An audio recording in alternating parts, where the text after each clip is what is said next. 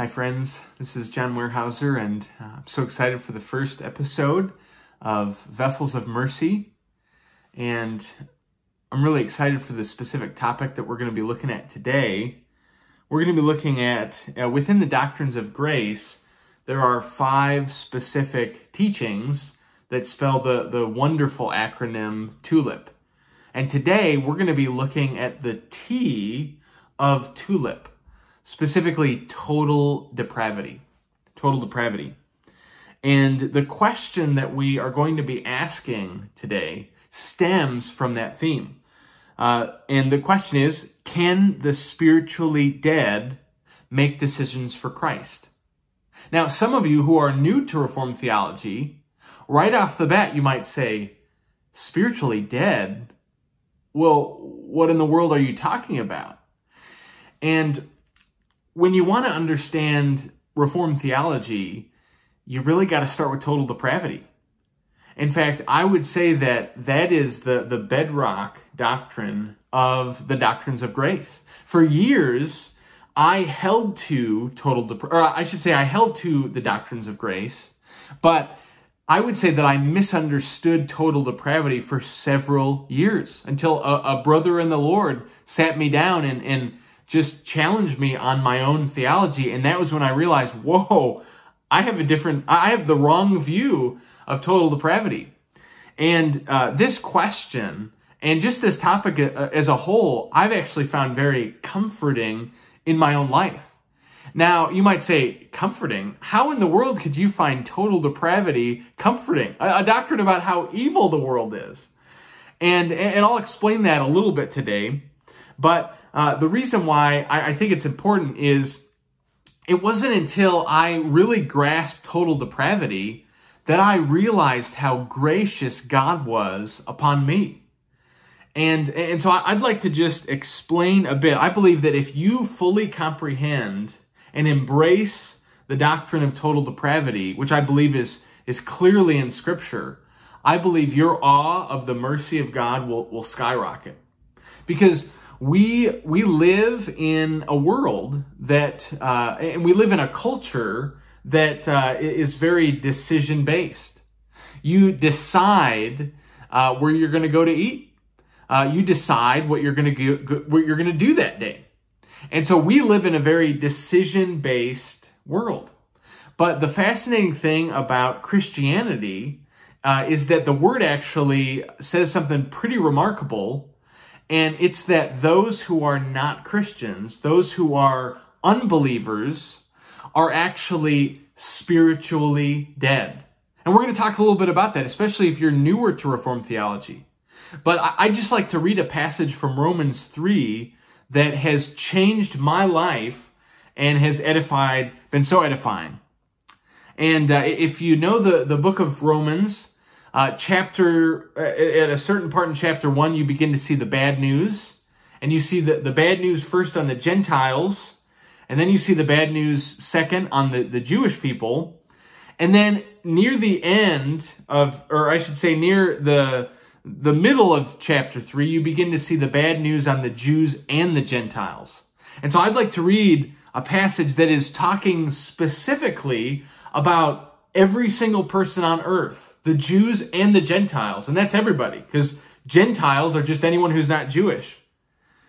So I'd like to read this. It says, As it is written, none is righteous, no, not one, no one understands, no one seeks for God.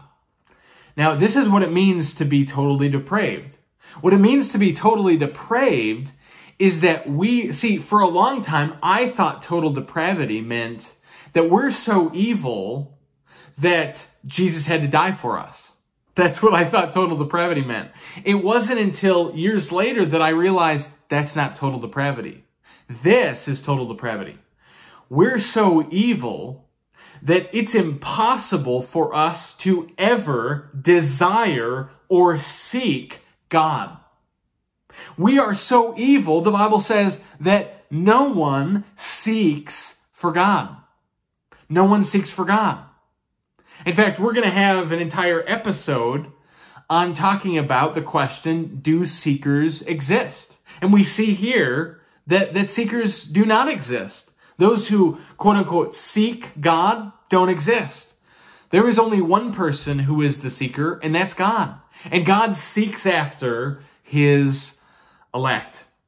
Now, the reason why it's important that we talk about this is, uh, I mean, there's several reasons. One, it's important for us to realize that if you are listening to this video or watching this video and you are a Christian, you believe that Jesus is the Christ, the Son of God, and you see in your life uh, a desire for holiness and a hatred for sin, if you are a Christian, the shock of it is that you and I, we did not choose God, but rather He had to choose us. So it, let's say that, that becoming saved is like turning on a switch. Total depravity shows that we are not the ones that turn on the switch. Why? Because we can't. We are totally depraved. We would never want to turn on the switch. And so if you're a Christian here today, it's because God delights in you. He has a sovereign love for you.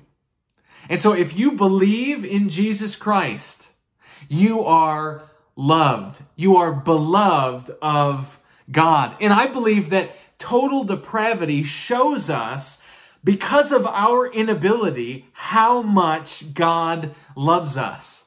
Because think about it for a moment.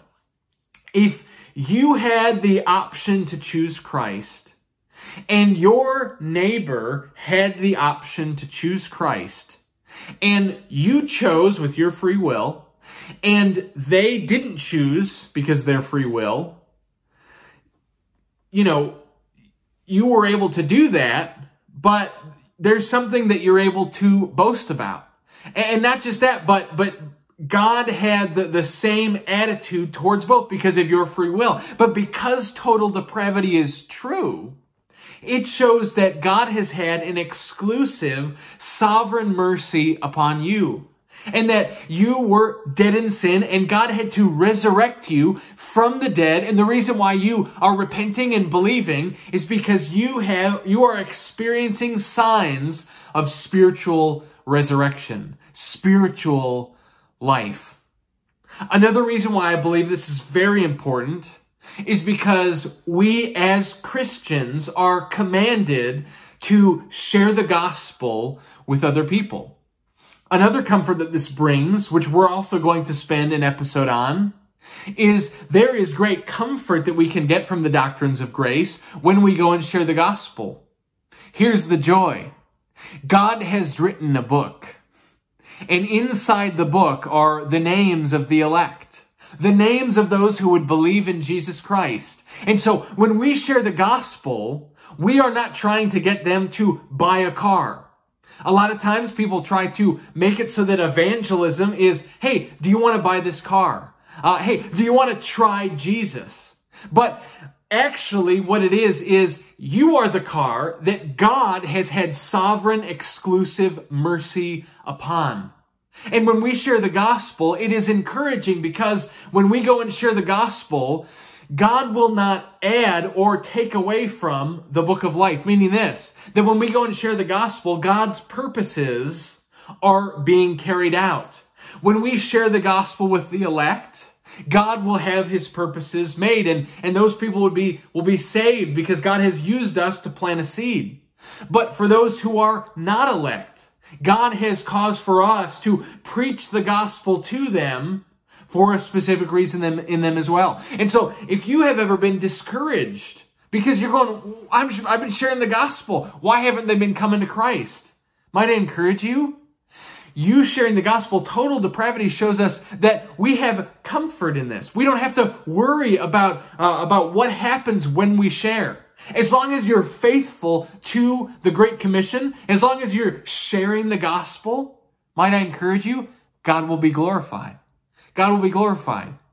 Think about Jeremiah. How many people has did he see come to Christ? Zero. And yet Jeremiah is known as one of the most faithful prophets of all time. Once again, this is something else that we can see because of total depravity. I want to ask the question again Can the spiritually dead make decisions for Christ? And the answer, in my, as I read the word, I believe that the answer is no. The spiritually dead do not make decisions for Christ, but rather God made a decision for you, believer, for, for me. Before the foundation of the world began, He desired to cause you, to write your name in the book of life, and that one day Christ would die on the cross for you, and one day you would be born again to irresistible grace and he would draw you to himself. And so as we look at this glorious, wonderful truth, might we be encouraged that if because we believe in Jesus, God has had mercy upon you, exclusive mercy. Might we go today and be in awe that the fact that he has, that, that we are believers shows that he had to cause us to have spiritual resurrection. He had to take out the heart of stone and he had to give us a heart of flesh. Dear Christian, because you are a believer in Christ, you are loved in his sight. You are, he delights in you. Not because of anything that you did, but because of the purpose of his will. And, and that doesn't end today. You will be with him, enjoying him, glorifying him, and enjoying him forever. Today, tomorrow, the next year, the next decade, the next eternity. And we can see this reality when we realize that, that total depravity, it, it almost shows us how blessed we are. It shows us that because we believe, because we are saved, we are in the family of God because God has desired to have mercy upon you.